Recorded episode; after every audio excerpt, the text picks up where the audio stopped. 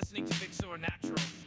I don't want smoke, I just want smoke. I don't want smoke, I just want smoke. I don't want smoke, I just want smoke. I don't want smoke, I just want smoke. When I'm smoking greens, cause I'm on your team. When I smoke the seed, cause I'm such a fiend. High as a kite, smoking Walter White. When I smoke the blue and I smoke the purple. Smoking on the blunt, cause I wanna run. Smoking on the green, cause it makes me lean. Smoking on a run, I smoke and scream. When I hit the blunt, it's a clear cut. When I hit the blunt, I give a fuck. When I hit the blunt, I don't give a fuck. I don't want smoke, I just want smoke. Hello, Pay Pigs, hello, Prayer Warriors. Welcome back to the show. Welcome back. You know, here at Big Soy Naturals, we tend to take a staunch stance, not for or against SpawnCon, but neutral. I would say, you know, with our partnership with Banana Coin and I founded Banana Coin, so it's not quite a partnership. Mm-hmm. I'm a founder. I'm a CEO. That's true. Mm-hmm. Find me on LinkedIn. That's just the hustle. But we're here to promote again some shameless SpawnCon for you all. Some exciting news for all of you. We've got merch. Who have been wondering. We've got merch. You've been clamoring. You've been wondering how am I going to show people that I have a 300 genius IQ, and that I also get all of my opinions from public intellectuals on a podcast. And we have the merch store for you. Public intellectual and one micro-influencer in exile. Take a guess who is who. Kendall is permanently getting shadow banned, getting all the time silenced for truth, and you know it's hard when you don't have a platform besides your 30,000 followers, and you don't have a consistent stream of income, because just like no one is willing to associate themselves with you, because you just keep saying controversial things, even though they're the things that everyone is thinking. And the only money that you have comes from your family trust, which of course you have to call up your grandparents and ask them if they'll give you some money from the family trust. That's so embarrassing. Right. It'd be so embarrassing. So much better if you could just do SpawnCon, which is why you've got to buy the merch. You got to go to bigsoynaturals.church, and if you use the discount code Kendall's Dressage Horse, you'll get like an amount of money off some stuff, but also you should and a portion of that will go towards equine life funds. Obviously, fund. You're gonna pay for your horse. I'm going to say no comment on that, but it is a foundation. I did file the correct paperwork. And I am getting significant tax breaks, but that's just in the, that's just for full transparency. You know what I mean? Kendall once told me a really sad story that I hope that you're okay with me sharing with our listeners, about how you were the first person in your family to... to go to art school, and you were like kind of doing something really brave by like being the only person in your a family full of finance majors to go to art school, and your parents, who are both banking executives, we won't name what bank, but I'm sure you all know which one I'm talking about. They told you, Kendall, if you're not going to do something that'll give you stability, if you're not going to go into finance, like, you will have to figure this one out on your own. We don't support you becoming an artist.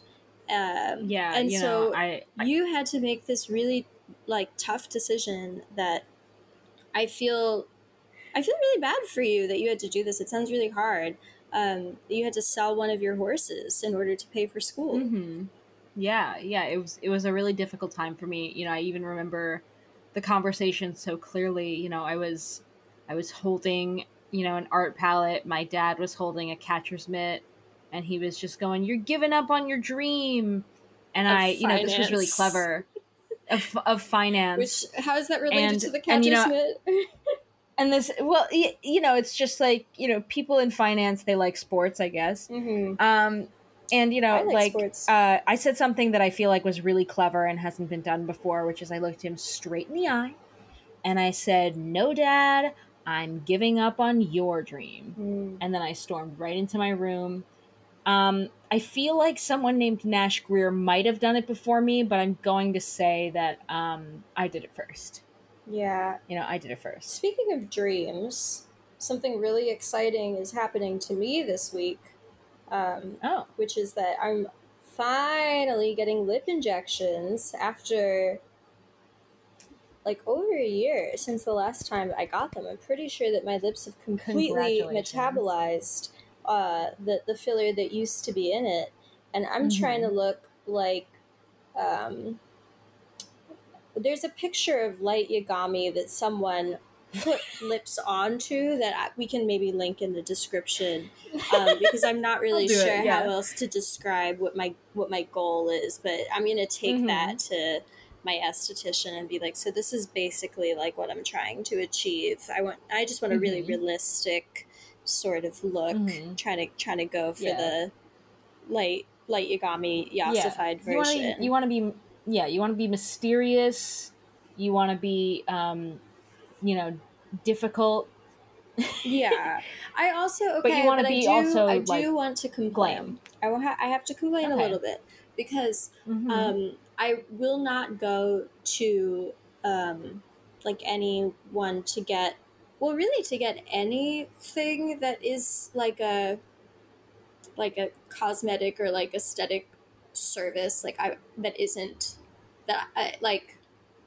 doesn't have proof of their work on Black people. It's always such a red flag to me if I'm like looking for a tattoo artist and they don't have any photos of their work on darker skin, and then you have to DM them and like ask them if they have examples, and then they're like, I do, and then they'll send them to you, but it's like, why won't you post them? Like, because you didn't do as good of a job. So when I was like looking for where to get lip injections in the city of Philadelphia, that was my big criteria, was like, who does them to Black people? And I found my people, and all is well. But they really recently, like right after I booked my appointment, sent out an email saying like, inflation's getting to us, and they raised the price of their lip injections, and I just feel like I'm living in I love inflation's getting to us 23 Germany. This is exactly like they got us, girls, how they felt. And we all know what happened after that. Like, yeah, everybody had really thin lips. Things are bleak right now. But thanks to everyone who bought stuff from the merch store, I can afford to get lip injections. That's not entirely true. We're not really making a lot of money off of it, but no, but we could if you bought more things. Could. Cerise could consistently get lip injections and not have it metabolized. I could get them every week until something bad happens. I could just keep going.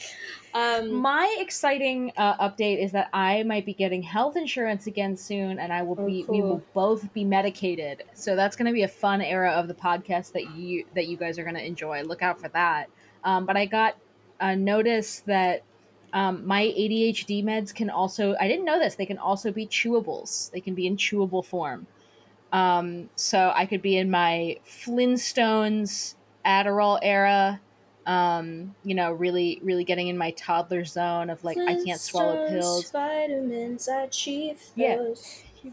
The Epsler allegations, man, I beat those. I've heard you say that phrase exactly. Yes, exactly. I chief those.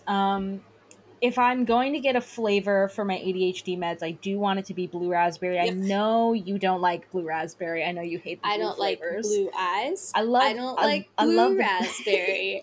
I don't think that food should be that color because Like, what have you ever seen in nature that is that color? It's those poisonous frogs that you're not supposed to eat. And they show you that you're not supposed to eat them by being that color.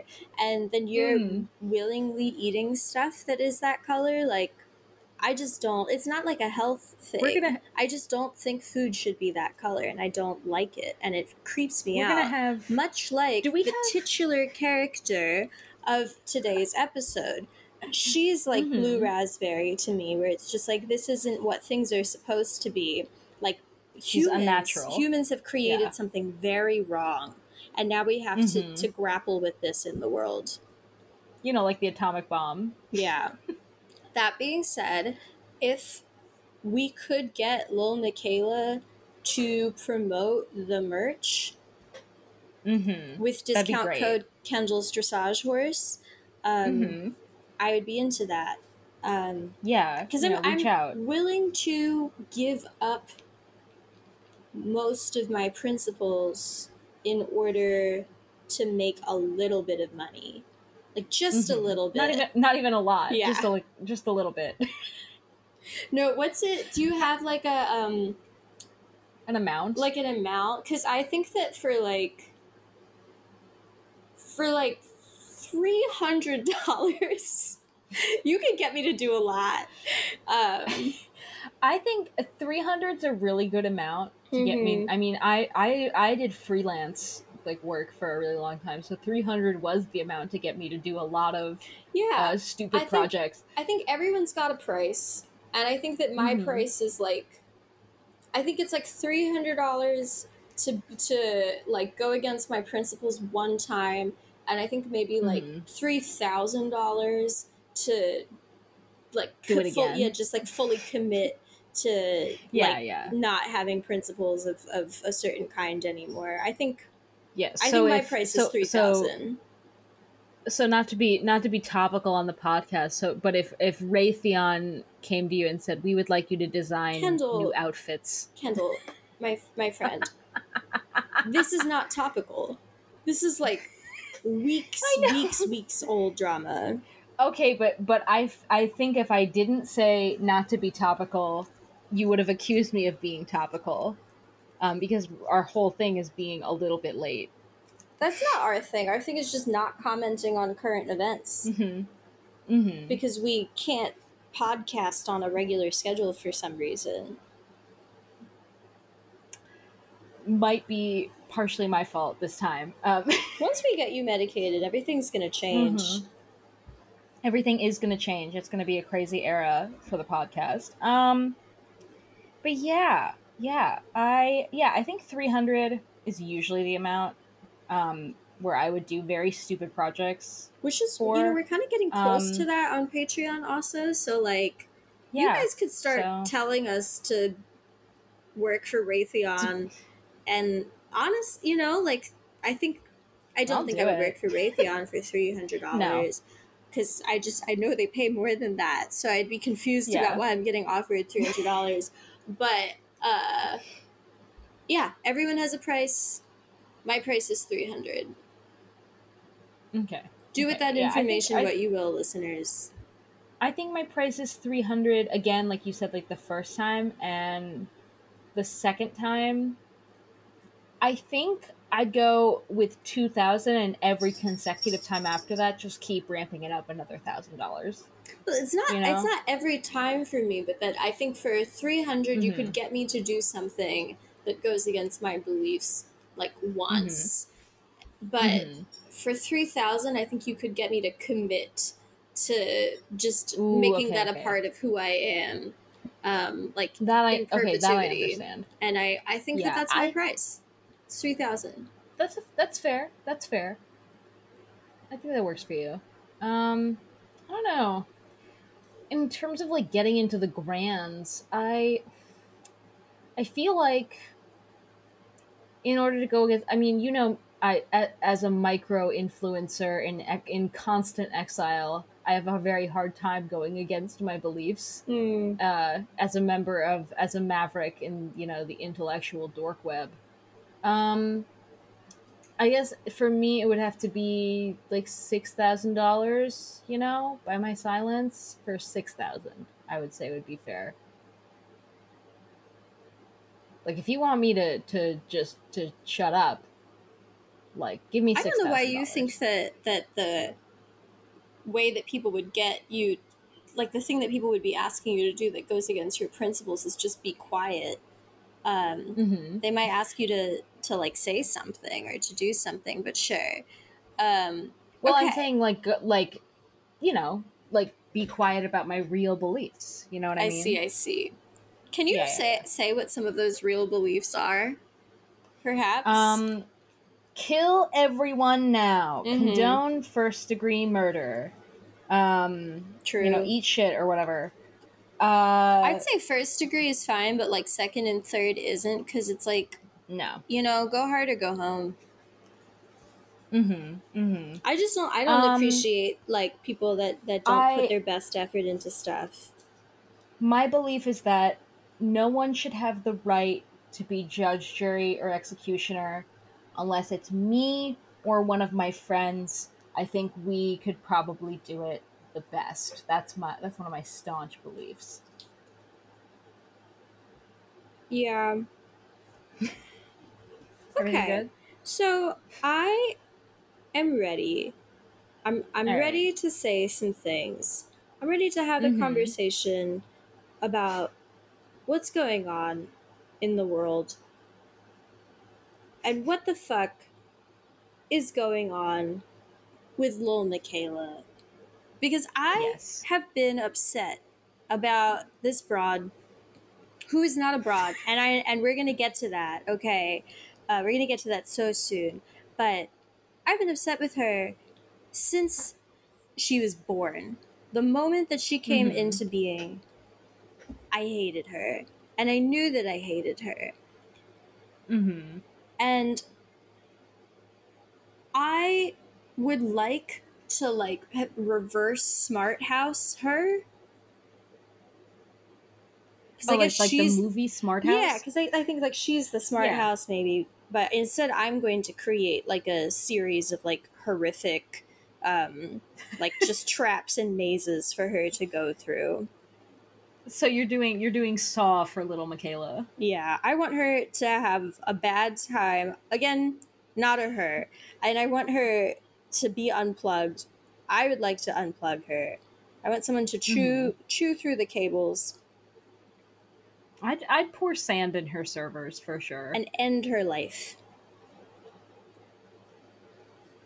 Yeah, she perplexes me in a lot of ways because I know what's going on. I just more mean, obviously I know deep down what's going on because we are doing this podcast, but I think it perplexes me that like a marketing company thought that they could do derivatives of work like the Gorillaz or Hatsune Miku. I don't think it's a derivative work of that. I don't think it's... You don't? No, I don't think it's derivative of that. Really? No. Because, I mean, like, the Gorillaz and Hatsune Miku are... They're like, art projects that have a virtual face. And I don't think that Lil Miquela is an art project with a virtual face as its persona. Well, I mean... She's still a digital face. She's still a digital persona now. So like, but I don't think that she is like an artistic project or that she's someone's persona or that she's a collective's persona. Like, I think that I mean, maybe like I'm getting ahead of myself a little bit, but I think that's like what makes her different from previous like digital personalities or like CGI models that are like portraying a character. But for people that don't know, who are better off than I am, Lil Miquela she's a CGI character that has or that is depicted in. She does not have the Instagram account. She's in the Instagram account. And she's got a TikTok account too. I believe she's on Twitter, or I know that she's on Twitter because she's verified on there. And I think that she was on Tumblr at one point. I don't believe that she is anymore. Her Instagram account was first launched in 2016. And in 2016, she was portrayed as a, and in her captions, like claiming to be a 19-year-old girl. In 2022, she is still claiming to be a 19-year-old girl. She also claims to be Brazilian American. She says that she's half Brazilian, half Spanish. And she also claims to be a singer. She looks like a light-skinned black girl with green eyes, although in some of her more recent posts, her eyes are brown, which is, like, interesting. And I think I have some ideas about why that's happening. She's, like, kind of skinny. She's, like, a skinny person, but she's not so skinny that we're, like, worried about what's going on with her. She's got freckles. I mean, would we anyway? Well, no, I think we would if, like, she was a person, right? Like, if a person looked like that, that's not a body that people would see and be, like, instantly worried about someone's health. But if they were a bit skinnier, maybe some people would think that.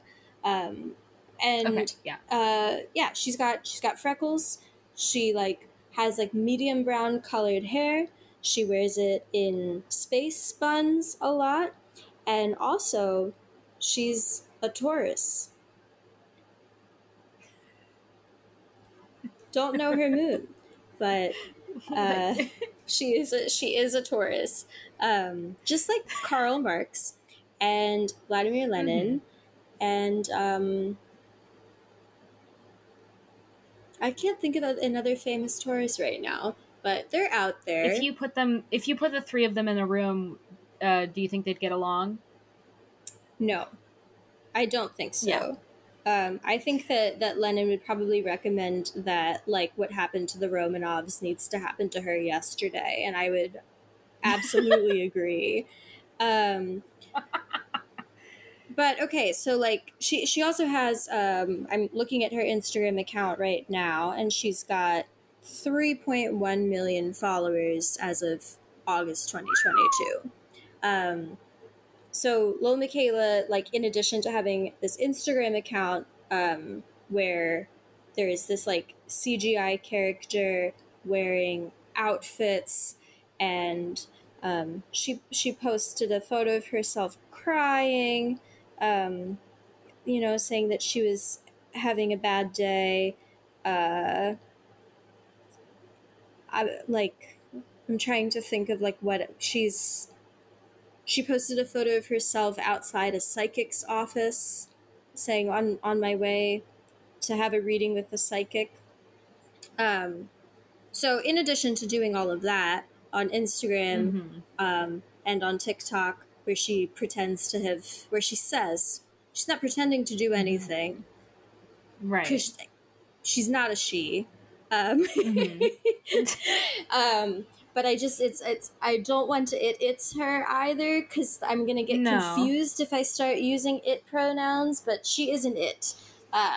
But she's on TikTok also, where she's pretending to have had a scene phase, but she's been 19 the whole time she has existed. Yeah, I don't know when the scene phase would have come about. When she was a child, which she never was. Yeah. So... She also has music, where she's the name of an artist that's credited on music, that music claims to be made by the same CGI character portrayed in the Instagram account. But, like, as a CGI model, obviously, like, she's not a real person. This is another, like, major differentiation between her and, like, someone like Hatsune Miku, where, like, the noises that Hatsune Miku makes are all from a computer themselves. They're not part of, like... a persona, I guess. Not in the same way. I mean, and like, also, like, the Gorillaz, which, like, has, like, a digital, like, face, or, like, a, you know, like, a non, like, human persona.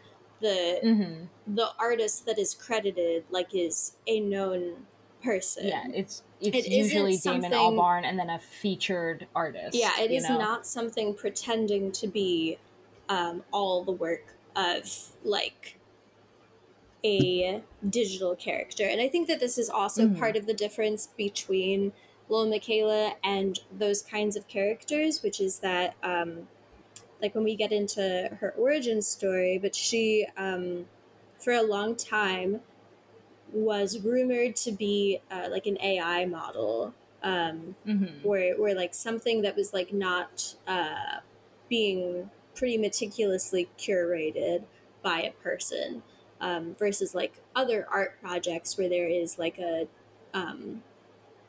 digital persona as the face of it. It's usually known like who the creators are or that like someone is making choices behind the scenes in order to make whatever it is that we're seeing and hearing.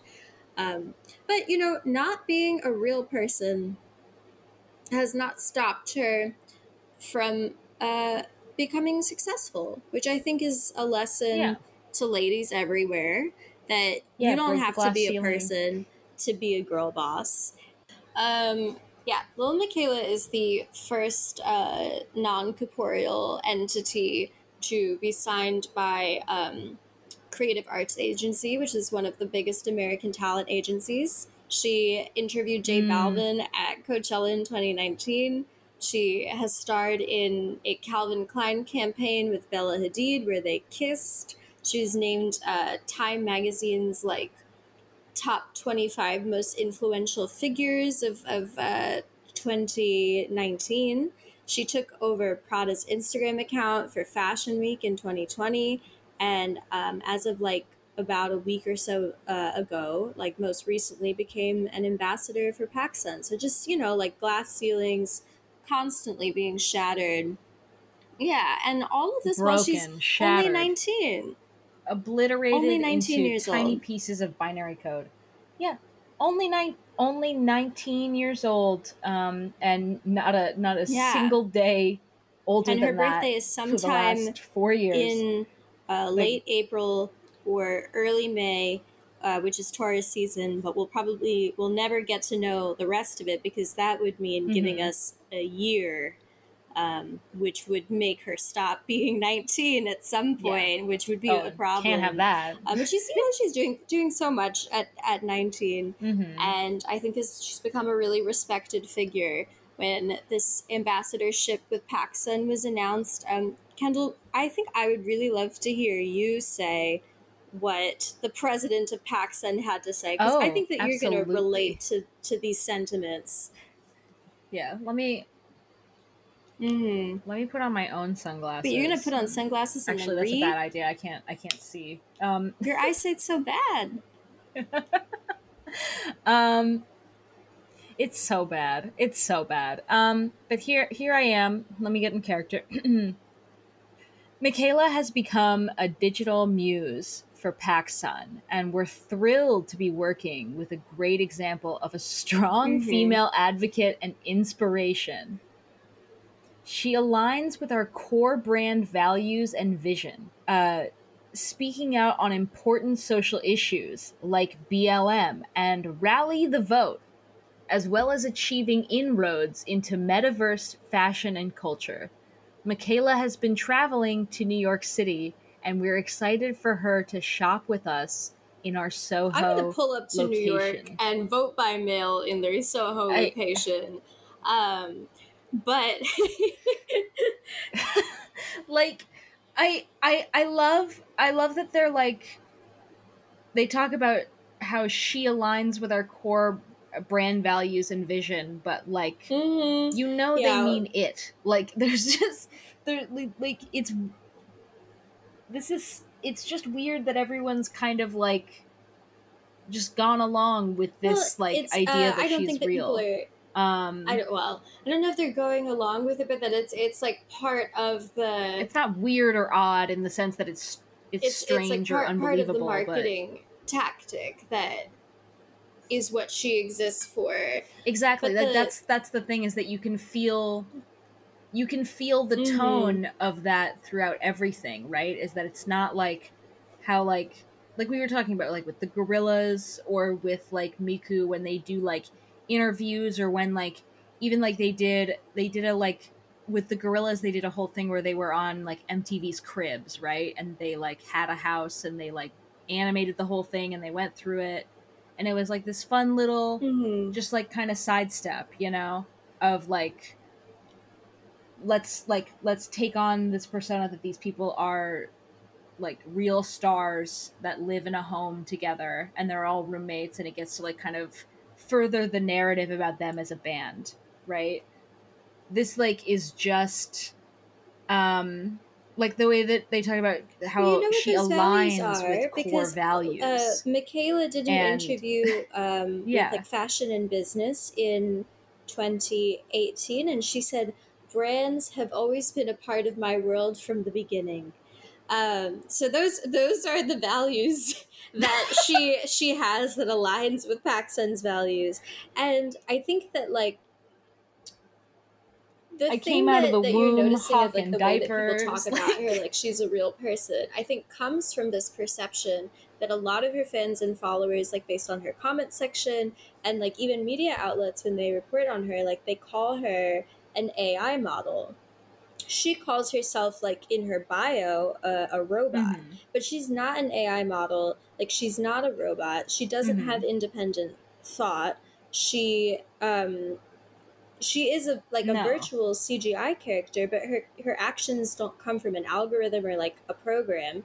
And the reason why, like when brands especially have to talk about her, and also why she has to be very distant and separate, like as a persona from her creators, is because she starts to fall apart when you know who is responsible for her in a way that just is not true for something like the Gorillaz, because Lil Miquela was created by a white woman who has blue eyes and blonde hair named Sarah DeCou, and a man from Iowa who used to go by the name Young Skeeter and DJ Skeet Skeet.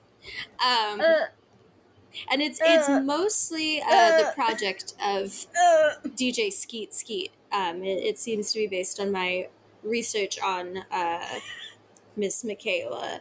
And DJ Skeet Skeet, when he was a DJ, was best known for doing remixes of Matt and Kim's songs, opening for Katy Perry. Matt and Kim. He did a remix of a song by Yellow Wolf and like Foster the People. Like he is a 2012 man.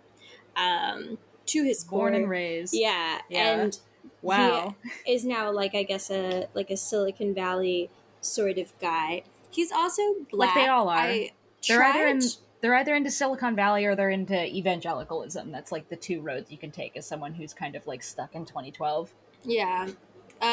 He is black, and I tried really hard to like find out if he was biracial, because everything about all of this just has such strong like biracial energy to me. And if I had been able to find out that was true, then I could have finally called for like the banning of biracial people from public life. But unfortunately, the racial makeup of his parents is unknown to me for now. But if any of you know about Young Skeeter, aka DJ Skeet Skeet, aka Trevor McFedries, who is a 37-year-old man, send me a DM.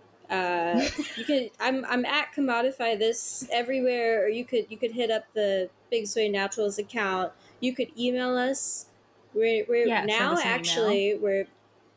Naturals. I actually don't remember what our email is. You can still do bigsoypodcast@gmail.com, but we've got another one now, which I have forgot. Oh, I know what it is. It's sorry@ bigsoynaturals.world. That's our new email. Yeah. Anyway, if you know anything about this man, specifically what are the races of his parents, please let me know. And so, yeah, I think like that it is the creation and the intention behind the persona of Lil Miquela that makes her like so nefarious and just like really insidious, because like CGI models as the face of social media accounts, it's not a new thing.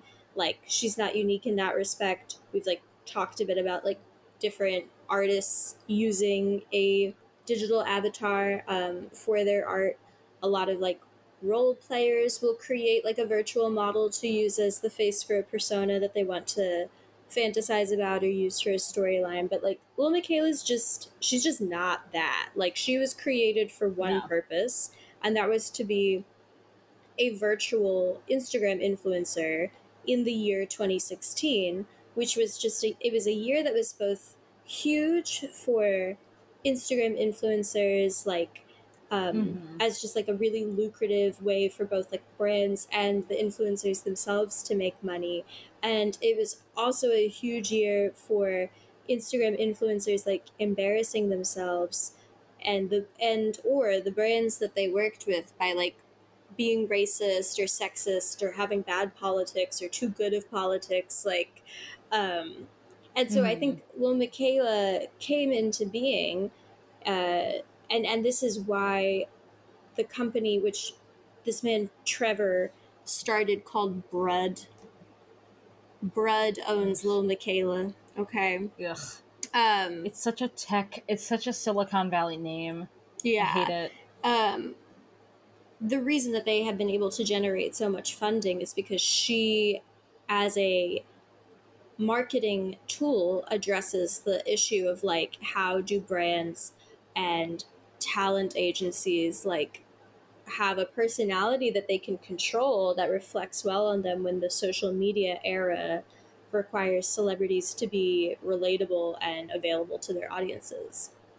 Mm-hmm. And the answer is automation. Yeah, well, I don't think that like, they automate. Make a computer though. Be the influencer. That they are very meticulous about all of the decisions that she's making, but it's all happening like behind the scenes, and you have to imagine that for every post that she puts out, that there is a 37-year-old man and a like 37-year-old white woman talking with a group, and then a team talking with like a big table of people saying what should she do next in order to like stay relevant and like be something that like other brands want to connect us with. And you need to be thinking about that room of people having that discussion when you go on the Lil Miquela Instagram account and you see that she's posted a photo of herself like ass out with words on her sweatpants that say "I heart real life" from Hollywood Gifts 99.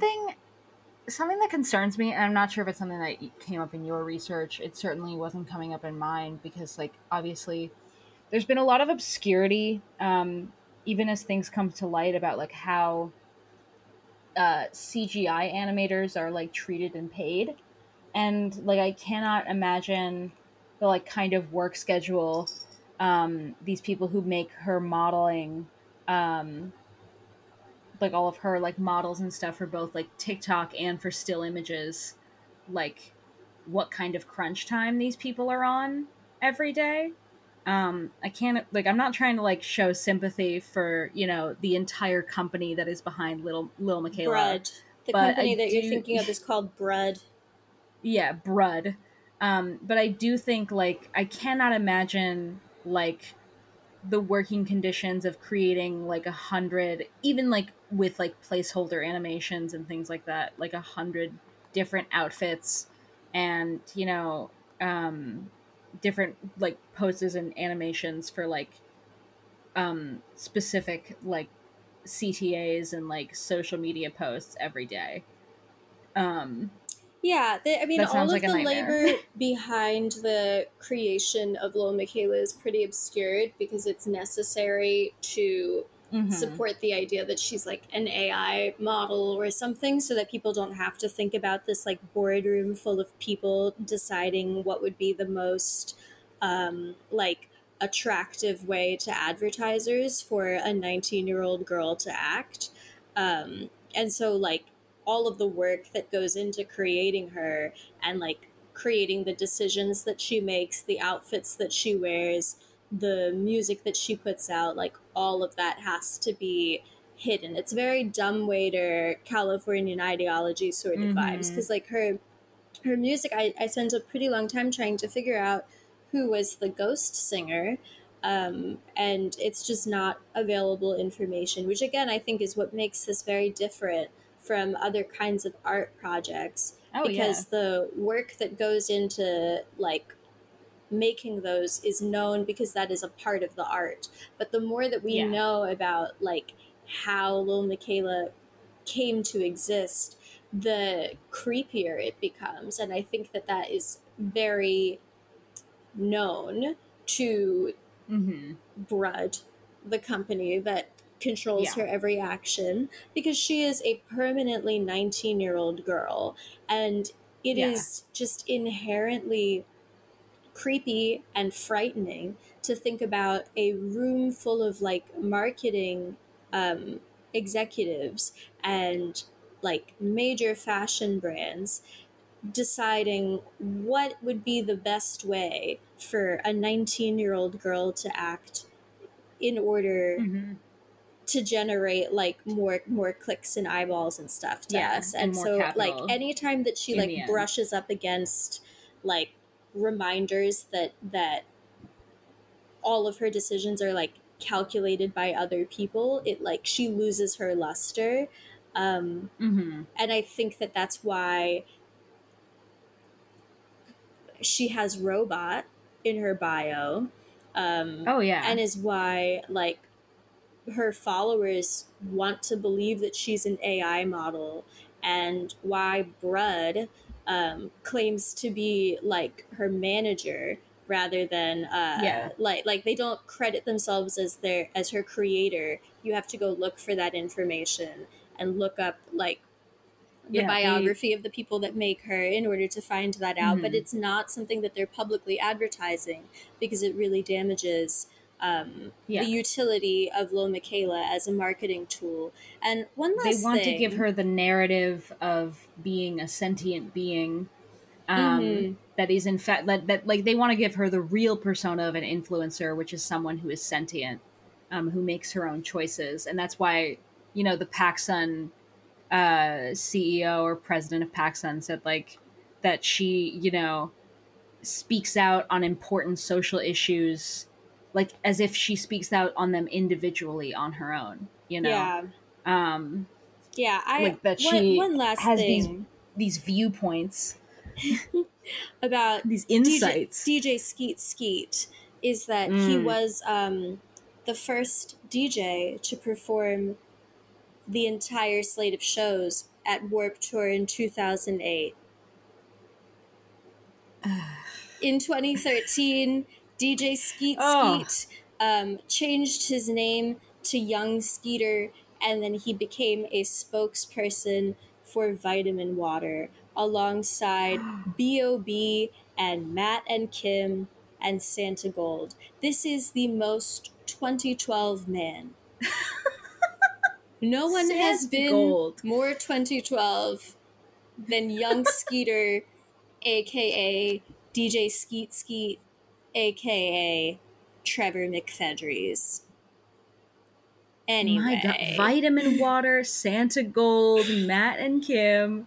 Yeah. Oh, my God. I think that you also bring up something that is important to think about, which is not just about, like, the labor of the people that, like, that make Lil Miquela, like, that generate the images that we see, but also, like, the labor of modeling.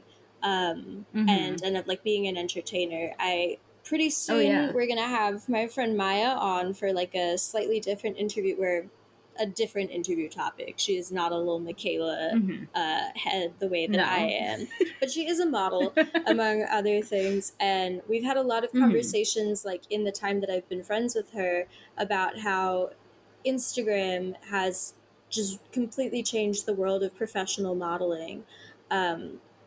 And, like, some of those changes, I think, have been positive. Like, there's more diversity in the world of modeling, because, like, people with appearances that brands would not have taken a chance on because they didn't think that they were marketable, were like able to find audiences on their own and leverage that into success. And I think that that's done a lot to like change the public perception of like what it means to be beautiful.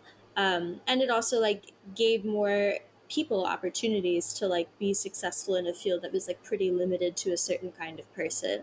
But also like any time now that a model is trying to book a job, their Instagram presence is a factor that's taken into account.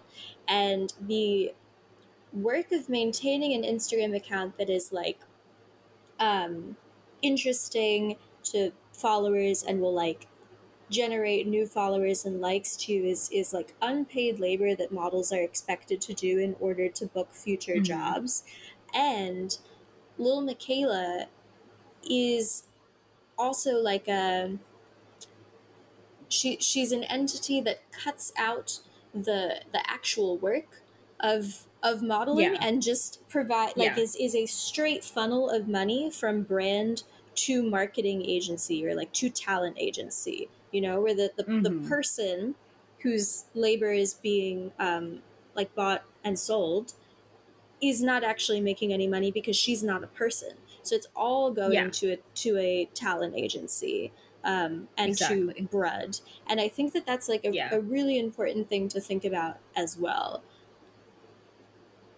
Yeah, I mean, like it's like also just like the act of like influencing as a model and like being on Instagram, like creating a persona on Instagram that is marketable enough to gain a following is so closely tied with like your sense of self and your like your mental well-being. And Lil Miquela cuts all the fat of that as well, where because she's not a person, she's not real. She like any time she posts a selfie of her crying, those are tears made of binary code.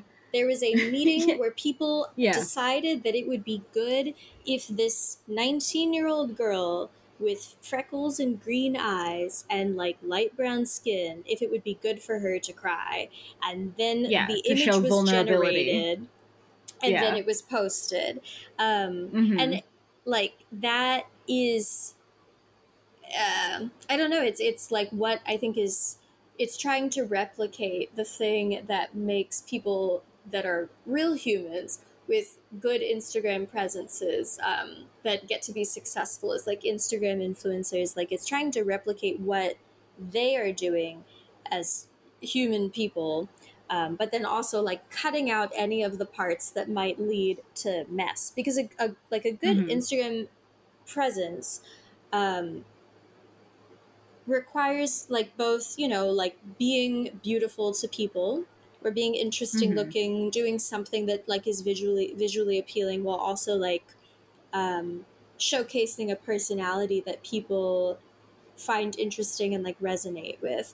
And there's just like a built-in difficulty with that for brands, even as they need to attach themselves to those kinds of personalities like in the social media era to make money, because they're not just making use of someone's appearance for like a one-time ad campaign, but instead the brand is attaching themselves to an entire personality that might like later on or in the past and have it come out later, like say or do things that make them look bad or embroil them, or just don't align with the brand. Right. Like it's no longer enough for a brand, like the person's entire like belief system and personality is something that brands have to take into account if they are trying to make use of someone that has like a public Instagram persona with like followers that they want to, you know, like have as future customers and stuff. Exactly. Yeah. It. Oof. And so it's, you know, like you can't be too polished and too perfect because that's fake seeming. But you also don't want to be, you know, like too upset or too emotional in a way that is like off-putting. You want to have beliefs that people think are good, but not beliefs that are so radical that they alienate people from you. But you also don't want to seem like you're only saying that you believe things that you seem like that it seems like you're supposed to say. Like there's this balance that brands would like the influencers that they make use of to tread that is very difficult as a real human person who is like complicated to actually do.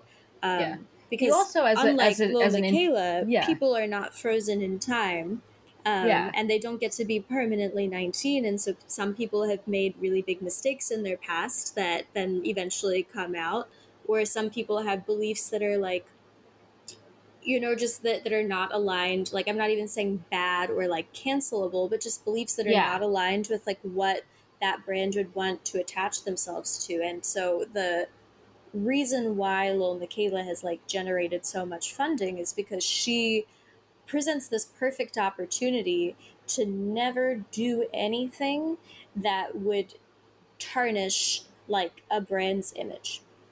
Yeah, I was going to say, like, logistically also as an influencer, you have to constantly be doing things. You have to be going to events and like, going out to do things and taking, you know, all of your fans along with you. Like, especially now that TikTok has become ultimately popular and a lot of people on Instagram are using Reels and things like that. You're constantly having people going on like day in my life vlogs, and those vlogs have to be interesting and you have to be going places and doing things all the time. It's something I brought up with a lot of my friends when like, cause before I lived in LA, and obviously like they took down like all of the mandates, for restaurants for a while, and like things were happening. People were like, well, why is this happening in LA? And I was like, well, the major, you know, economic provider in LA is an influencer, and if they aren't doing things all the time, going places, going to restaurants, going to events, then their, you know, both their well of like, you know, monetary gain is going dry, and so is the city's, right? That's like a sort of off topic point, but the point is that Lil Miquela can go anywhere at any time and be anywhere. All they have to do is take a picture of the place. Like maybe at most they would take like 5 pictures of the place. And then they can just put her there, you know, boop, there she goes. You know, they don't even have to be there that long. A like friend of mine who is a pretty famous Instagram influencer, like in the hundreds of thousands of followers, has told me about how it's like sometimes like you end up going broke because you need to take pictures in different scenic locations in order to be in like interesting for Instagram, and it might seem frivolous to people who aren't doing that for a living, but like it becomes really necessary in order to continue booking jobs, and it's so much harder as a model without like a large Instagram presence to book jobs. Like the person that has 3,000 followers who is going to the same like casting as someone that has 50,000 is just at a disadvantage.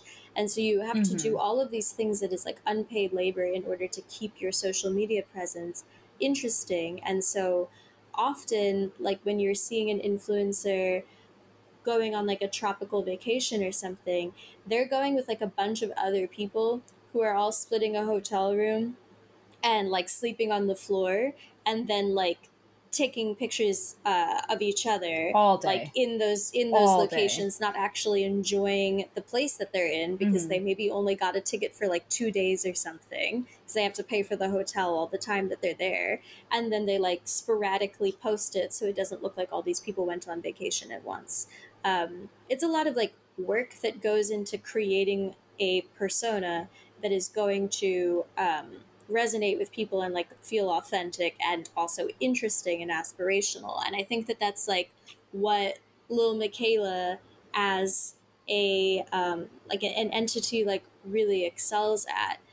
It's that like perfect blend of relatable and polished. Like there's a post of hers that I found from 2020, where she's like wearing a sheer leotard, which also, you know, like every time that she's like doing something a little bit like sexual, I'm like, oh, there's a 37-year-old man talk about it behind that. But she captions it, I'm not even going to try to spout some fake body positivity influencer BS because I'm skinny and ethnically ambiguous, so it's not like this thirst trap is groundbreaking.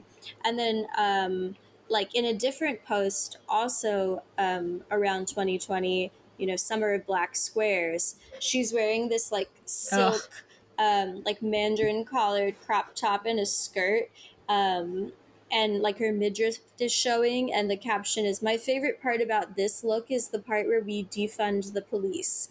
And so it's you know, it's exactly what I think like brands want out of an Instagram influencer, where it's like those sort of things are like they're things that someone would say that is like, "Oh, I'm being real right now," and they're being real in a way that like kind of humbles them, like makes them seem like other people, but it's also in a photo where they look really good. And they're also not saying anything that's like too extreme. Like maybe defund the police seems extreme, but there was a choice made in a boardroom about the usage of word like defund versus abolish. Defund. And this was also in 2020 when everyone was posting black squares and all of the, like, brands were trying to let people know that they didn't actually mean to be racist. And so while maybe it, like,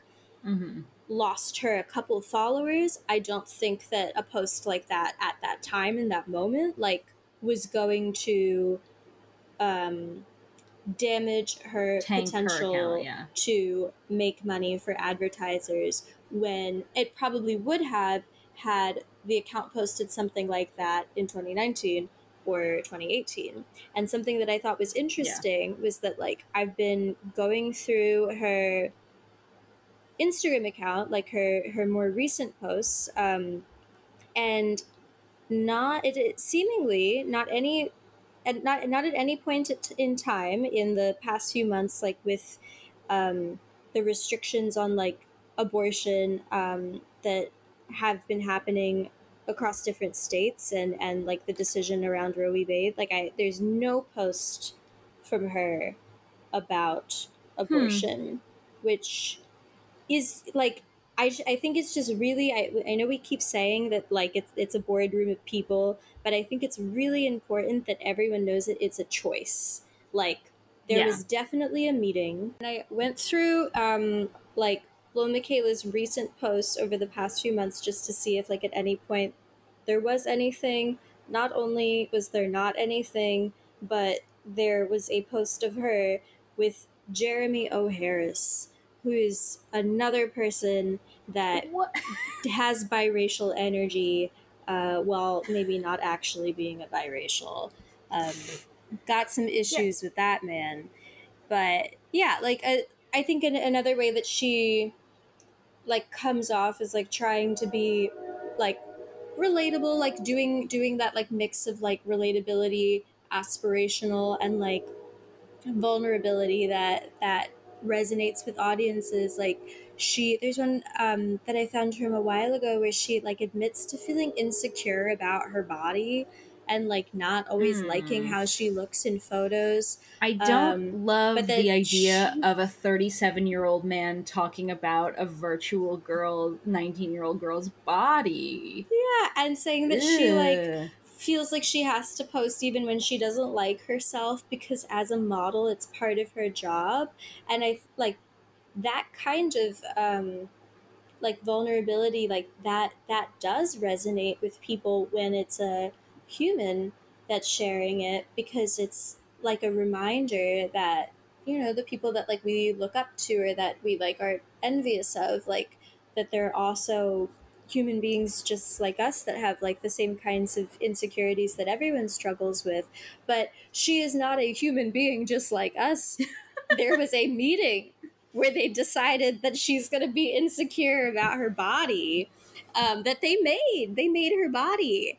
And, like, yeah, you know, a human model who maybe, like, shares that with people and feels that way might decide that, like, the scrutiny of her body that, like, she has to deal with as part of her career is too much for her, and she might decide to stop modeling.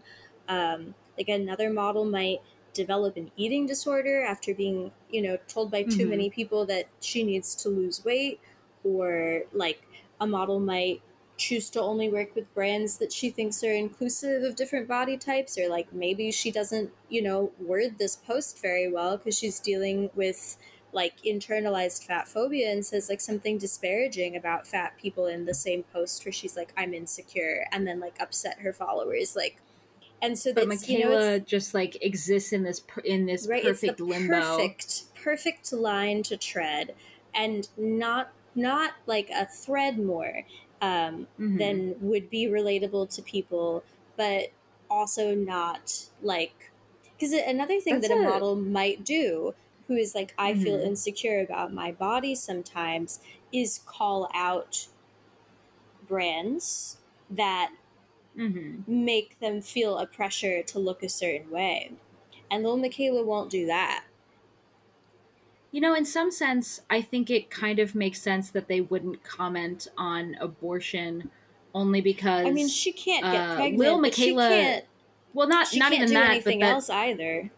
That's what I mean, is that she has no, like, when you're talking about a choice that a woman has, she has no choices. She is simply trapped in the narrative that they give her.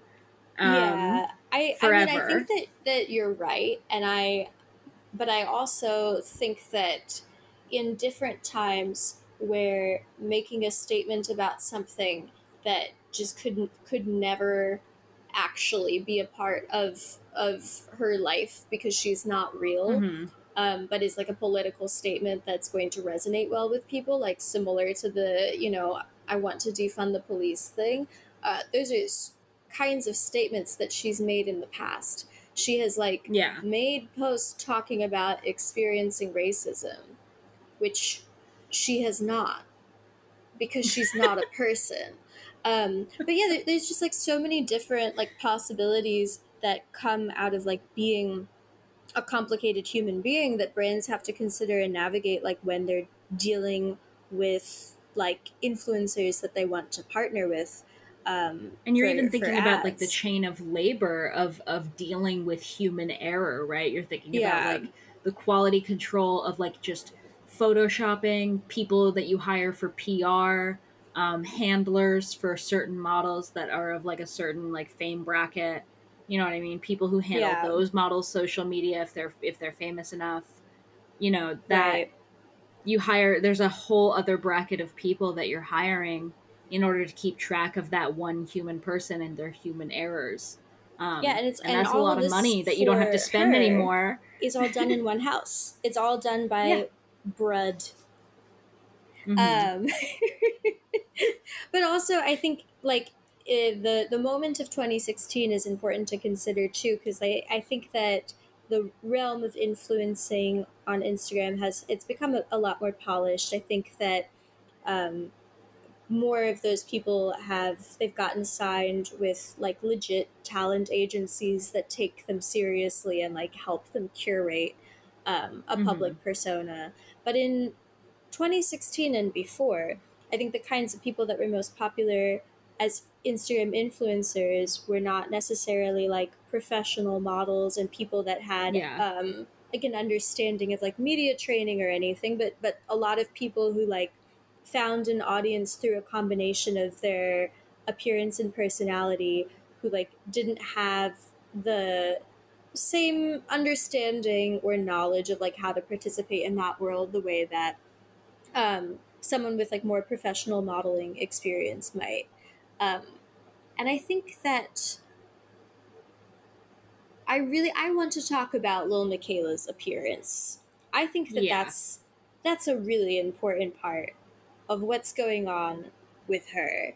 I think, you know, like, it's weird already that she's talking about being insecure about her body.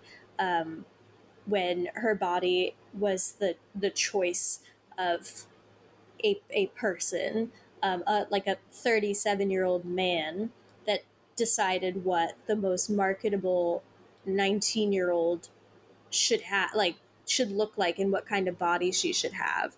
But I think it's also really important to point out that she is, I don't know if she's ever actually said that she's black, but she looks like a light-skinned black girl with green eyes that I guess are brown sometimes and freckles. And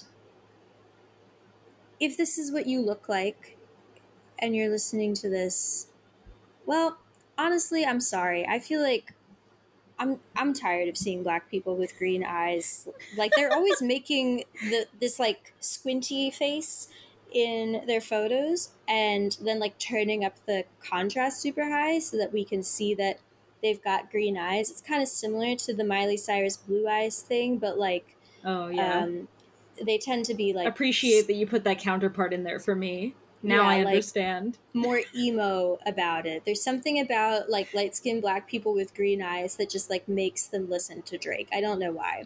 But I think I'm getting a little bit off topic because I just don't like eyes that aren't brown. But I'm not saying that if this is what you happen to look like, that there's something wrong, or that there is something wrong if like you become successful, or if people like the way that you look. But the way that she looks is not just the way that she happens to look. It was a series of choices that were made to make her look this way.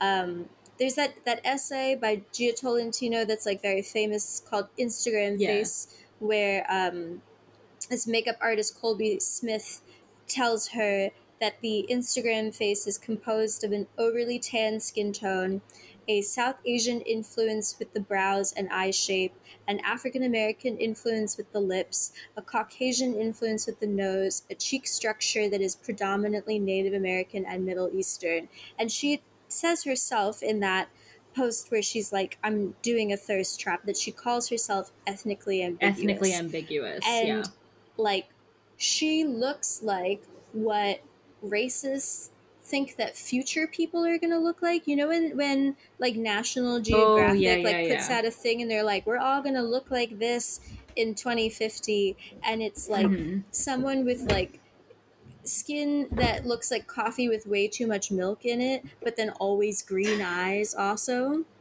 and like always green eyes, like they're never like dark. They're always like a very like light tan. And so, you know, it's like kind of this like post-racial fantasy of like what someone could look like that she's like embodying. And I'm not saying that people don't actually ever look like that, but just that like the way that she looks is very ideological.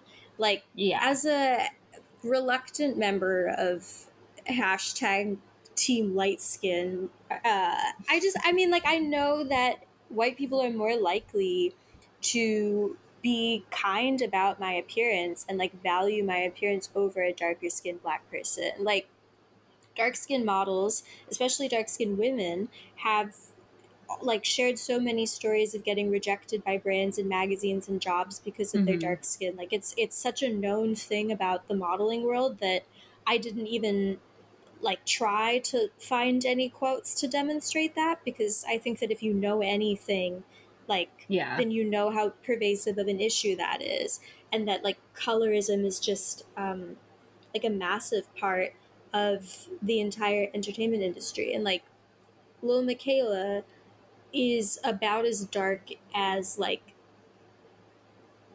JWoww. She has green eyes. She is like very Would you prefer Lil Miquela if she was a Jerseyite? If she had like a Jersey accent? No, because my culture is not a costume, Kendall. Ah. Okay. You know what? That was an ignorant question. You're right. Yeah. She's got like medium brown hair that's like loose and like mostly straight. She's got freckles. Like, I'm not gonna, and I think that there's something about like, I don't think that light skin, like black models or like ethnically ambiguous models have an easier time overall than white models do. But I do think that like a light skin black model or an ethnically ambiguous model has like more potential to appeal and connect with more people than a white person mm-hmm. does. And I think especially someone who looks in this sort of like aspirational, like post-racial sort of way that like Lil Miquela does, because people are able to project onto, and like white people are not afraid to project onto because you're not so othered from them, at least in their mind, that like they find you acceptable and safe. Mm-hmm. And so I think like when brands make use of Lil Miquela's likeness for an ad campaign, they get to have the appearance of inclusivity because it's almost as if they booked a black model for a job, but they didn't because she's like a Pixar character. But she was designed to have the most non-threatening kind of appearance that like a woman of color can have, so as to not like piss off any like virulent racists who would like be turned off from the brand if they did cast like, you know, like a dark-skinned black person, but also to have like more universal appeal and appeal to like people of color who want to see someone that looks more like them. And like, you know, like real life people can look like her, and if they mm-hmm. went to pursue modeling, like I wouldn't say that it was fucked up of them, or that like I wouldn't want them to get opportunities. Although, again, does the world need any more publicly known black people with green eyes? I don't know. Personally, I think we've had enough. But just, you know, like if a human person looked like that, like it's not your fault the way that you look. Mm-hmm. And so it's not your fault if you like get booked for jobs even like over a darker skinned person. It like it would be the fault of the institutions that are doing that, and like bigotry that needs to be held to account, rather than being like you as an individual are once again like you weren't made in a you personally as an individual weren't made in a boardroom, but she was. But she like, was, and like that like she's not a person. A man. Yeah. Who is over a decade older than her, made her, and made her have green eyes, and like gave her basically straight hair so that more white people would find her attractive when brands use her likeness in ad campaigns. Young Skeeter, DJ Skeet Skeet, has said that Miquela's journey is really one of otherness, and that like he thinks that her otherness, you know, like in, that she's not white, has encouraged her fans to accept and embrace who they are. And I think that that could be true for someone that looks like her and is a person, mm-hmm. but she's not. And like he knows that he could have designed a darker skinned woman or like a woman with more textured hair, and that would have meant a loss of like advertising opportunities. And so he made the choice of what her appearance looks like. And a white woman also was involved in like deciding what she was going to look like in order to avoid those setbacks. But like real dark skinned women in real life, like they can't change how they look and have like a board meeting in order to stop being discriminated against and like book jobs. And so for mm-hmm. him to say that like she's encouraging people to accept and embrace who they are is just like a flat out lie, because like the choices that led to why she looks the way that she does are why people are unable to like embrace who they are or like mm-hmm. live as themselves without like experiencing marginalization and like discrimination. I get really bothered by all of her insecure body talk. Like once again, like you said with being like a light-skinned person, like it's if you look like, you know, if you have the same body type as Lil Miquela and you're still insecure, you're a human person, You might have body dysmorphia. I don't know you. Yeah, it's okay to be skinny and not like be happy about your body. Like, we all live in the same road that like teaches us to not like ourselves. And I wouldn't hold someone who looks like that to account if they were like, I'm insecure.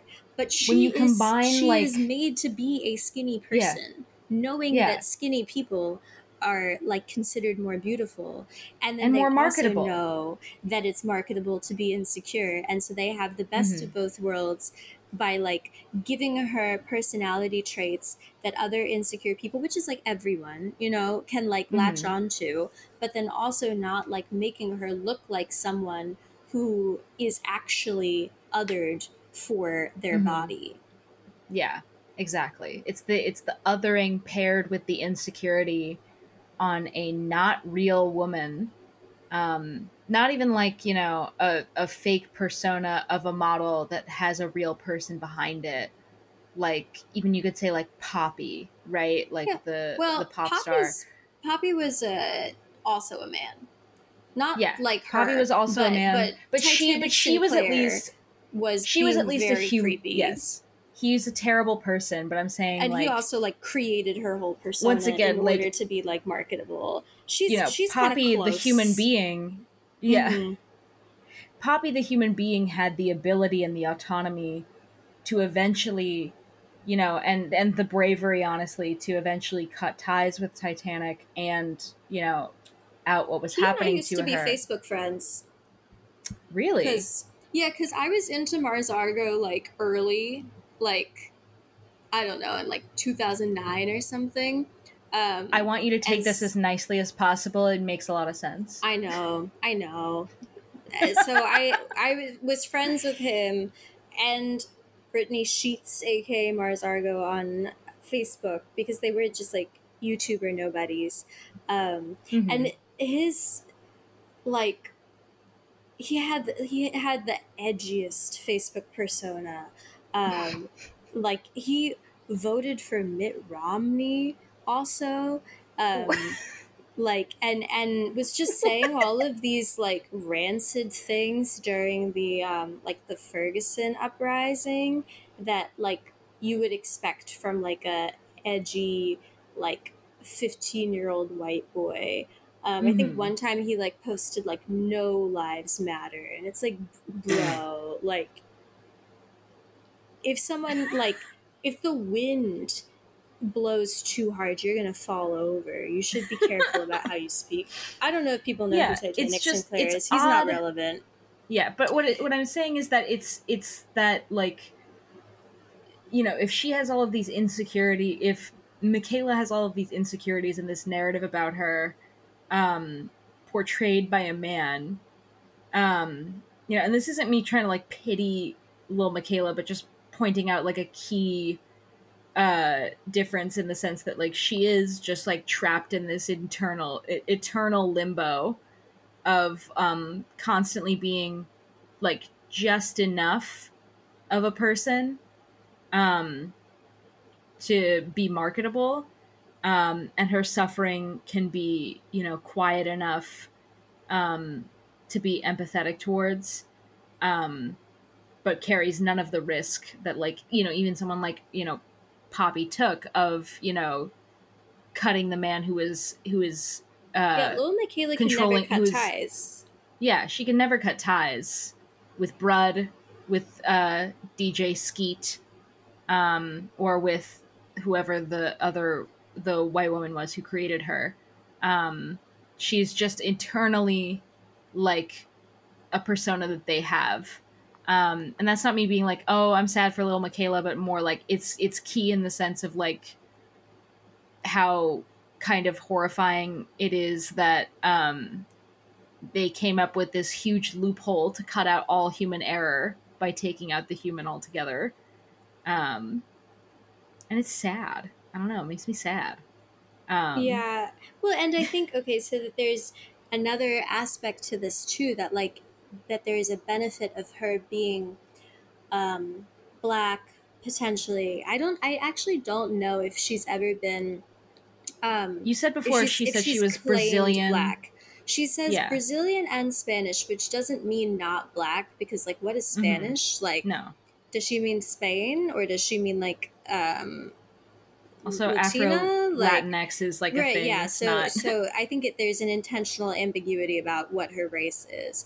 But there's another benefit to the brands that like the Lil Miquela likeness is used for, that comes from her potentially maybe being Black or being a woman of color, where like when she took over Prada's Instagram account during Fashion Week, like she posted a photo of herself like at the venue, like where the runway show is happening, and said that like she really wants to like push for change and like inclusivity in the fashion world, just like Miuccia Prada, which is fascinating because when I think Prada, and I own Prada boots, I'm not saying that they don't make some good clothes sometimes, but when I think Prada, I do not think anti-racist. Like Prada came out with keychains not that long ago that looks like people in blackface.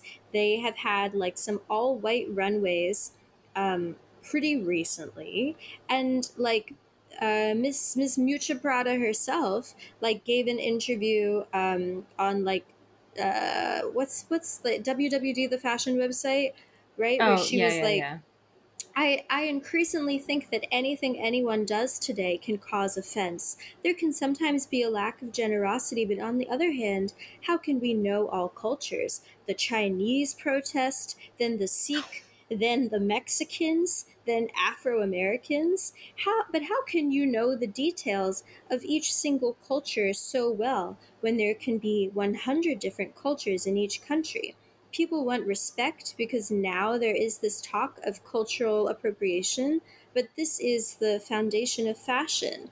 It has always been the basis of art, of everything. Like basically, like, and when she's saying the Chinese protest, the Sikh, then the Mexicans, then the Afro-Americans, she's talking about protests of her own brand that different groups have had, like throughout the time. Like, yeah, that she has like been a fashion designer because of different like I thought like she was talking about, like, if I'm saying that as generously as possible, I thought she was talking about protests in like culture at large. No, she's talking about protests of her brand. Yeah, I like, and so here is a person or a you know, the head of a fashion brand. The brand itself has had a lot of different controversies with racism. And would a Black model, I mean, we just said that everyone has their price, right? I think for $3,000, I might say that I love Prada and I think that they're standing up against racism. Maybe. It depends on how much I need $3,000. But, like, if I'm like being serious, like would a person who is affected by the, like, racism that Prada has done, get up and say that I think that like Prada's really pushing for change and inclusivity and that's really important to me? I maybe if you paid them a lot of money, but also also maybe not. And it would also be like a choice that like that person makes, and sometimes people are stupid. But Lil Miquela she's not a person. And she just looks like a person of color because that's what she was designed to look like. And now this brand gets the same kind of benefits that they would get if a publicly known actual model of color is saying, I think that this brand cares a lot about inclusivity. But they don't have to make amends with like a real life model of color and get them that inclusivity matters to them. Nor does the real life model face like any backlash for, you know, selling out to a company, you know, so you don't get like I feel like people kind of would give Lil Miquela a little more slack if they're just like, if they're not like even just like a fan of hers or whatever, if they're just seeing this, they would just be like, oh well, that's just like not a person, so it's like not as big of a deal. You know, there's not as many lives involved, I guess, real lives. Yeah. You know? She also becomes more Black when it would benefit her brand to be. And I have noticed that, like, since 2020, her eyes are more often brown in her posts. But, like, in a photo shoot that was in, like, this 2017 profile that she did for Paper Magazine, like, as an example, Miquela is, like, paying homage to this, like, 1999 Lil Kim cover of Interview Magazine. And Lil Kim, obviously a Black woman who is not, like, super skinny in the same way that, like, Lil Miquela is. And Lil Miquela in this photo shoot is just, like, slightly darker and slightly curvier than she normally is. And, like, you probably wouldn't notice it unless you're, like, really looking at all of her posts. But then if you, like, put that in a collage with, like, most of her other posts from 2017, she is lighter skinned, like, in the rest of them, and, like, slightly thinner. And so I think that right now, or maybe, like, post 2020, like, playing up her Blackness, if that's what she's supposed to be, or at least, like, her woman of colorness, is, like, more beneficial to her brand than being completely ethnically ambiguous was, like, pre-2020, because brands can then distance themselves from, like, future racism accusations if they're partnering with Black models, even if they're not real people. And so now her eyes are brown, and I just, like, it's all, every aspect of this is just so gross. But one thing that I, before 2018, May 2018 is when Brud, the company, like, announced ownership and creation of Lil Miquela. I think part of why there's a lot of confusion over who she is, like, how the account is managed, is because for 2 years they, like, intentionally created confusion and would have her, like, just, like, dodge questions about how she came to exist, and would, like, talk about this, like, her, like, if someone would, because she would do interviews with, like, a heavily auto-tuned voice and, like, an animated appearance, and, like, someone would ask her, like, how are you doing all of this as a, like, as a digital model, like, who made you, who's in charge, or, like, how did you come to be? And she'd be like, I really don't like talking about this because I feel like I'm being othered, like, I want to be known for, like, what I do and not just, like, the superficial qualities of, like, who I am. And so kind of, like, superficial, right, kind of, like, equating judging her for being a digital persona with, like, a different form of discrimination. So before 2018, she's Lonely Girl 15, right? Before May 2018, it was not known that she was, like, created and managed by people. Not to be like, I've been right my whole life, but I knew, like, just as a good educated guess that she was. I never thought that she was AI, or that she was, like, someone's art project, because every photo is a ad. But I think I've set the stage. We don't know yet in April 2018 how the sausage is made with Lil Miquela. We don't know who runs the account, and we don't know what the account is for. The account's been active for 2 years. And in April 2018, Lil Miquela had a feud with a different virtual influencer named Bermuda. The Lil Miquela account was hacked, and imagine, like, the biggest air quotes possible. And her photos were deleted and then replaced with other photos of this virtual model Bermuda. Bermuda has the handle Bermuda is Bay on Instagram. And I guess, like, if I'm Lil Miquela, you know, because I'm light skin and ethnically, I'm not ethnically ambiguous. I'm not going to call myself Lil Miquela, but Bermuda is Kendall because she's white and she's got blonde hair and blue eyes.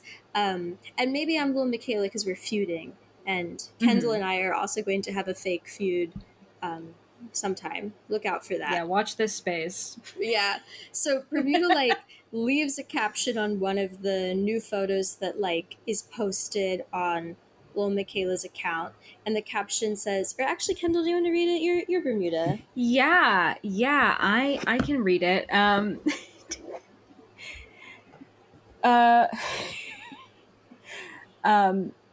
Freedom. Oh wait, is this the caption for her bio? Or it says, "Hi guys." Yeah. Oh right. Hi guys, Bermuda here. So you're being lied to by a fake, and I want you to know the ass, that the first S in ass is bleeped out. So it's a person literally who is buying this for 1 second. Apparently a lot of you. Sorry, Miquela. I tried to DM. I tried to call you, but you stay curving me, in quotes. You brought this on yourself, girl. Kissy emoji. Leave me a comment if you care about the truth. Okay, kissy emoji again. Go follow at Bermuda is Bay. While this was going on, Lil Miquela was tweeting from her verified Twitter account, "Guys, I've been hacked. It's not me." So, like, I think if you go on Bermuda is Bay right now, she kind like, I don't know if you know who she is, Kendall, but she kind of just do. Looks I've been looking at her account. She looks like Stassi Baby. She does look like Stassi Baby. I was gonna say. Yeah. She fell off. It seems like her last post was in September 21st of 2020. So she has not posted for 2 years. There's some more recent posts on the Lil Miquela account that feature Bermuda. Oh, with her. And, so she's just like. She's taking a social media break, you know? Yeah.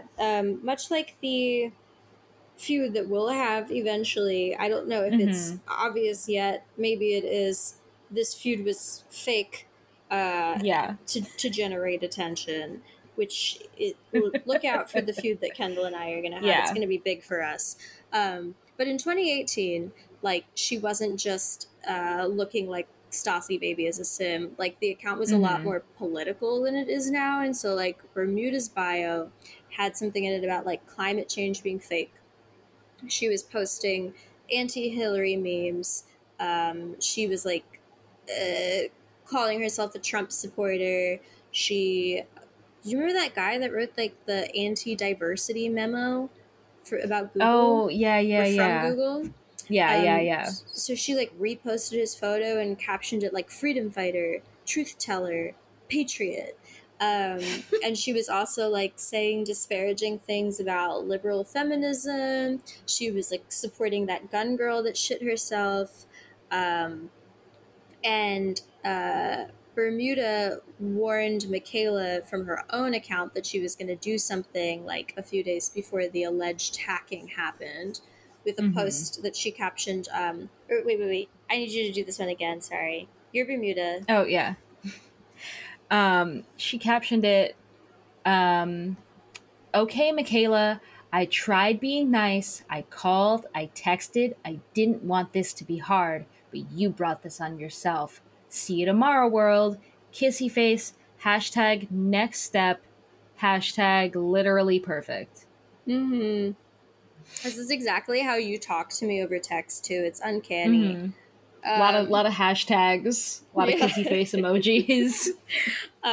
So after the hacking, Lil Miquela, like, eventually was able to get back into her account and deleted the Bermuda photos and restored her own, which is, like, I mean, already suspicious, because, like, what fucking hacker is gonna archive your Instagram photos instead of deleting them? Like, why would they do that? But Bermuda like responds on her own Instagram, and I need you to read Bermuda's response. Yep. Also. Yep. Of course, Miquela deletes my post the second I give her the account back. Even after all that, she's still running from the truth. 47 hours left at Lil Miquela. Soon, there will be no lies and everything will be revealed. Here's a recap of today's work. I'll always be honest with you guys and make sure you have the info you need. Kissy face emoji, hashtag Team Bermuda, hashtag Bermuda Hive, hashtag hotter in Bermuda, hashtag Bermuda Triangle, hashtag the next step, hashtag discourse, hashtag learn to talk. Again, this is exactly how Kendall speaks to me over text. Kendall's I'm always talking about the Bermuda Triangle. Going hashtag dressage horse, hashtag trust fund, hashtag blue eyes hive. Hashtag where is Amelia Earhart?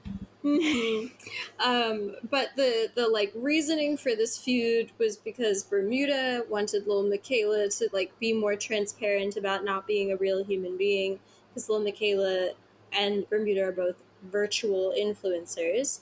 Lil Miquela says stuff like she wants to be described as an artist or a singer or someone that denotes my craft rather than focus on the superficial qualities of who I am. And also said, like, in response to that feud, that it's easier for Bermuda to be upfront about being virtual because she's a white woman, which is it's just interesting. But in 2018, if you like tried to do some research on like who are the human beings behind Bermuda, who is like allegedly, you know, like being so transparent about being virtual, Elle Magazine tried to do this in their article, like, we can't get enough of this drama behind two virtual Instagram influencers. And Kendall, can you read what the article says, maybe? Yes, I can. Bermuda's account says she's a project by an entity called Cain Intelligence. Parentheses, Lil Miquela's profile was also changed to include a link to Cain Intelligence. When she was hacked. Yeah, when she was hacked. Which bills itself as, quote, leaders in machine learning and artificial intelligence. The site says it was made by someone named Daniel Cain and includes an endorsement for Donald Trump's 2016 presidential campaign. Cain Intelligence, who describes itself as leaders of machine learning and... Oh, wait. Sorry, that was...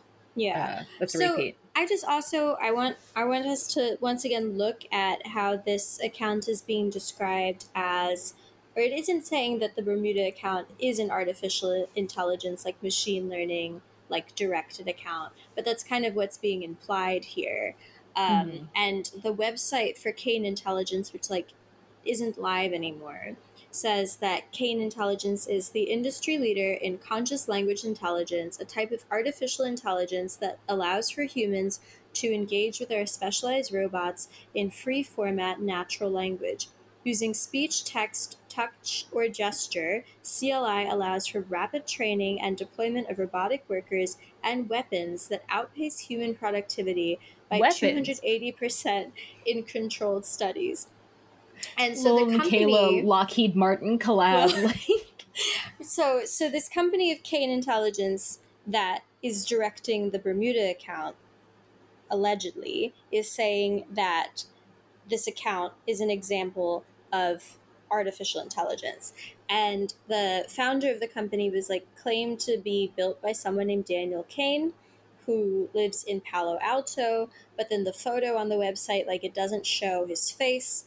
And then if you like do a reverse Google image search of the photo of Daniel Cain, like, it's actually just a stock photo.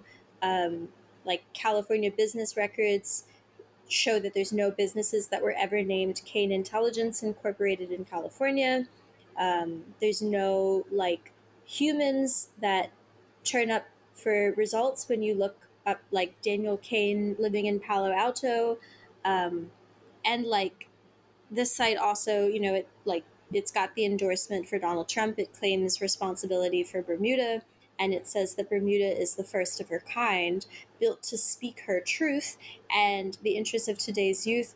She is uniquely unapologetic, representing not only a breakthrough in artificial intelligence and modern political thought. So we have like Lil Miquela, right, who's like not being transparent at all about like who she is or how she's made. We have this other character who is like publicly claiming like what company makes her, and that company is like asserting that she is a breakthrough in artificial intelligence and machine learning.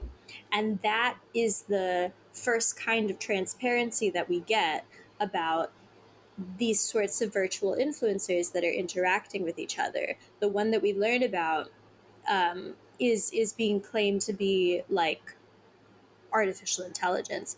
But as it turns out, that Daniel Cain, the creator, the person that runs this company that manages Bermuda, is as much of a person as Lil Miquela is. Like he's not real. And Bermuda was also a character created by DJ Skeet Skeet through his company Brud. And so I think that maybe the reason why they did this is obvious. Like it lets Lil Miquela have a feud with a racist, which benefits her, but it also like managed and orchestrated the content of that racism. So it like, it, you know, like it there aren't any surprises for what she has to respond to, and they can craft the kinds of racism that she has to deal with, like to generate the best response for her to give. Yeah. The exact dialogue is so structured, and it doesn't go too deep into like issues of white supremacy. It's mostly just issues of like who gets to be transparent about whether or not they are a digital avatar because of the color of their digital skin. Yeah. And I think that while Lil Miquela, like we've talked about, like how her being like ethnically ambiguous is beneficial for her status as a marketing tool, it is probably also good for the company of Brud to have a skinny white girl with blue eyes like as a marketing tool that they can make use of as well. And so Bermuda, of course, eventually apologized for her racism, and like she sat her white ass down and listened. And she learned from Lil Miquela, and they became friends, and now they have posts together. Like, I guess Bermuda hasn't posted since 2020. Maybe she's still sitting her white ass down and listening, but seems like it. Lil Miquela posted in May a photo of herself with Bermuda saying, like, I don't know where I would be without you. Like, my heart was soaring last night. Love you so much. So they've like made up, which again, like, is a thing that could happen in real life between like a, you know, like a racist white person and a, like a woman of color. Like people can change, people can like genuinely feel like they were wrong and like become different people, and they can be friends, and like it can happen. But all of these decisions were orchestrated, and like the reason that Bermuda gets to make up and be friends with Lil Miquela is so that the company of Brud can now make use of this white girl also as a marketing tool. Yeah. And like shortly and it's a great after pitch this, so that they can create like a whole, like maybe a whole bunch of different, you know, you know, digital fembots that they can, you know, release onto the world. And become influencers, like, of all kinds of different ethnically ambiguous tones and shades. Can you name some? No. Okay. And it's you know, it was shortly after this feud, because remember, like, Brud went public as, like, we're managing Lil Miquela, we created her, in May. This feud happened in April. So May is when DJ Skeet Skeet made a public announcement through Brud that he had created Lil Miquela, and he began raising millions of dollars from Silicon Valley. And like Brud is now backed by some of the biggest names in venture capital investment. Like I had to look into these companies. I don't know them, but like Sequoia Capital, which is apparently very large, like is one of their major investors. And in 2018, like when this first became publicly known, is when like TechCrunch reported that they believed the initial amount of funding to be around 6 million. And it was still some time after the public claiming of Lil Miquela that Brud claimed ownership of Bermuda. And I think that something that's like important to point out here is that when they did that, they still did not like make it super publicly known or transparent how Lil Miquela is run. And like right before they claimed ownership of her, we had a different company that was fake and lying, claiming that Bermuda was artificial intelligence and machine learning. And while that was never said about Lil Miquela, like that was still the only transparency about like how these kinds of characters are created. Well, that was and also implied in the narrative, right? Where like Bermuda said, like, you're not being transparent about what you are and who you are, but I am. Which and is saying basically that they're the implying, same. Yeah, that they're the same, right? Right. And so even they did not have to lie and say that Lil Miquela is an example of machine learning.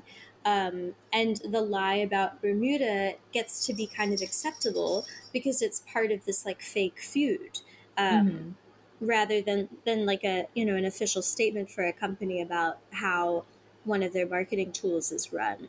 And like when they first went public about like their ownership of Lil Miquela, TechCrunch like asked Young Skeet about the Bermuda feud, and he was like, some Reddit idiots hacked the page, we think. Which was like obviously a lie, but just a bold-faced lie, like just a full-on lie. Yeah, and also like they spoke to an anonymous investor who said that like the feud was Brud using conflict to introduce new characters, same as the Kardashians always have, but like the feud was racism. And people decided that it would be lucrative for this fake, not actual person of color to experience racism from a white person that she should then forgive and work together. Yeah, and then they collaborate, and it is incredibly marketable for race relations in the marketing world to be solved by just like shaking hands. And in fact, Trevor McFedries, DJ Skeet Skeet, said that he thinks that Miquela's potential social influence could be like Will and Grace's real life impact on marriage equality.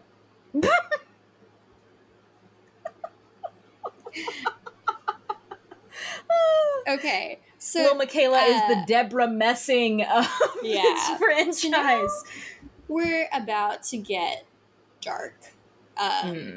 Well, if it wasn't already fucking dark, but this is not the only way that Lil Miquela used conflict to generate attention and introduce characters for this multi-million-dollar company. In 2019, Lil Miquela claimed to have been sexually assaulted in an Uber. And we can play the audio from that. It was a vlog that she did. If I wasn't in the studio working on new music or planning the next 404 job, I was plugged into my charging dock. I deserved a day for myself, and if you follow me on Insta, you know how sacred the beach is to me. There's something about being around a bunch of half-naked people that brings me peace, or turns me on, whatever. Disclaimer, yes, I can get wet, so no need to go off about it in the comments. Take that shit elsewhere. Anyway, I called a rideshare because we love a sustainable, budget-friendly moment. The car pulled up outside my house, and I'm getting in when I'm immediately gagged by the smell of, like, jasmine air freshener mixed with old man farts. The only save was my Queen Dua on the radio and the foamy Malibu coast. But then I noticed the other rider wouldn't stop staring at me. Like, Okay, sure, I looked cute in my Club 404 tennis skirt, but this stare was less, I think you're cute, and more, I'm confused by what you are, and I deserve to find out. Best believe that after a minute or so, this motherfucker has the audacity to lean in so close that I can literally smell his breath as he whispers, "Are you real?"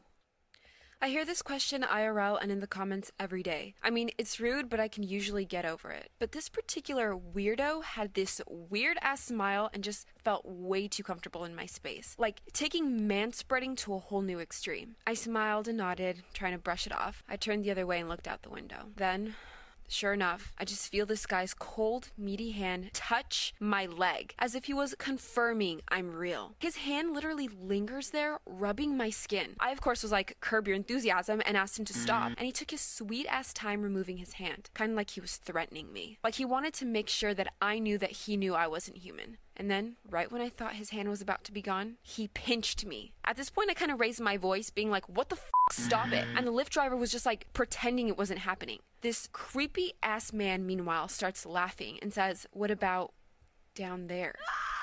So I'm like, please pull over now and let me out of this car. And the driver did, luckily. But at this point, we're literally in the middle of the 101 freeway with cars honking at us, and my ass had to get out and walk to the Cahuenga exit 10 minutes away. I'm struggling and no one stops. And I'm feeling so embarrassed and feeling bad about feeling embarrassed for sticking up for myself and weirdly... Okay, so... My God. There's a couple things. Quite a few things.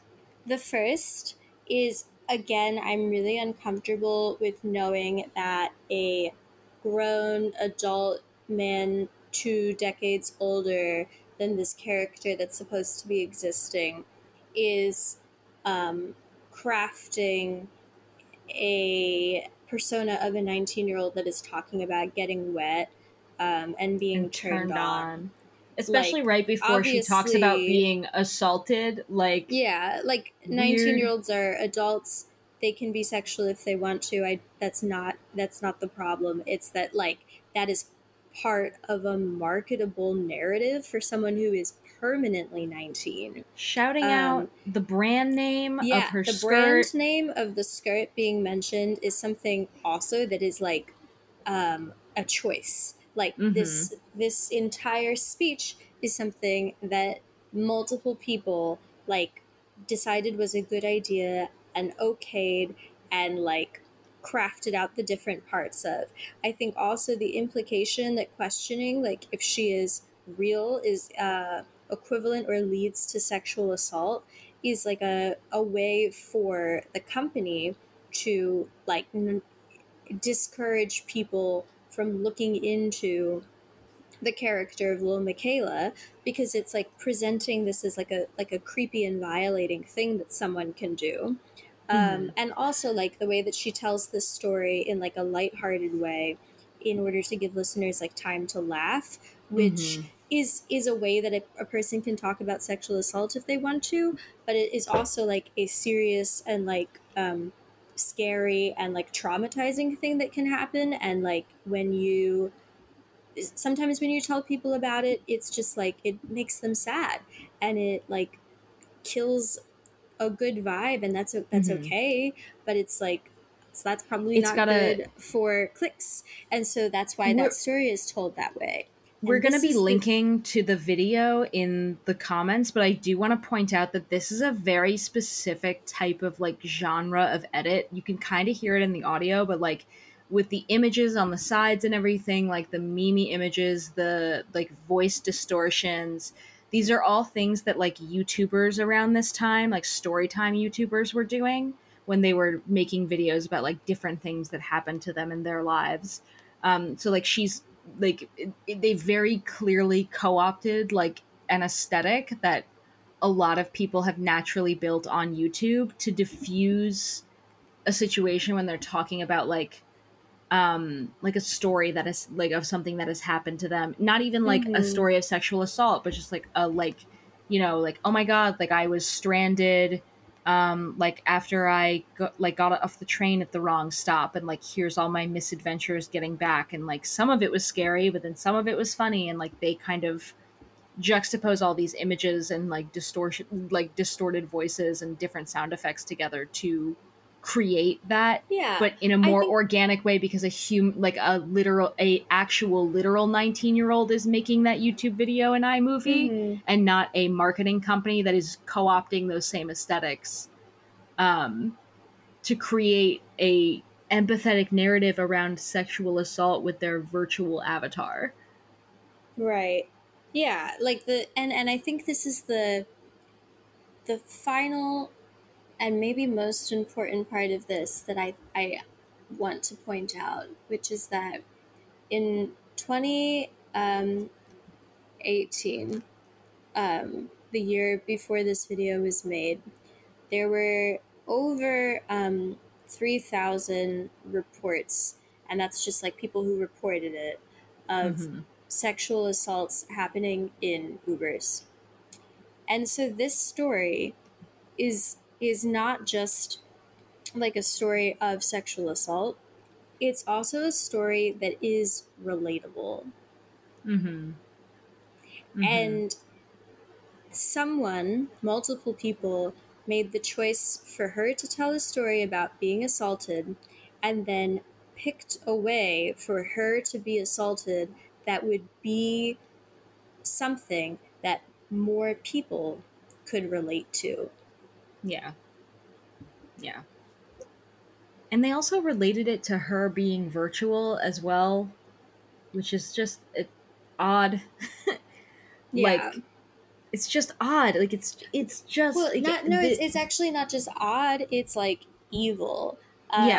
Because I think, like, thinking about the way that you would have to be making the decision of, like, we're choosing an instance of sexual assault that more people are going to connect with, so that they relate to the character that we have created, who is going to share the brand name of the skirt that she's wearing in the story where she is assaulted, like, in a manner that many people can project onto, but and it still feel fits like with this her has narrative. Happened to them.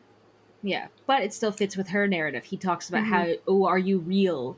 As if, like, these are offensive questions to her culture as a virtual avatar. But yeah, like I was saying, I think it like discourages people from looking too deeply into what the origin is of Lil Miquela, because it like creates this like false equivalence behind like assault and like finding out that she's managed by a 37-year-old man and a white woman, being a just a cyborg of a human being, like just the idea that she like lives in the real world and is among humans, and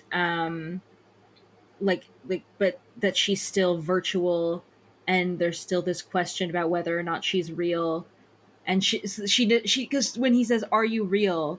she never like answers the question for the audience, right? She says, "That's just an offensive question that I don't want to bring up." Like, again, she just dodges this question of like, what is the labor that is behind her as a she's the dumbwaiter person, you know? Yeah, she is the dumbwaiter.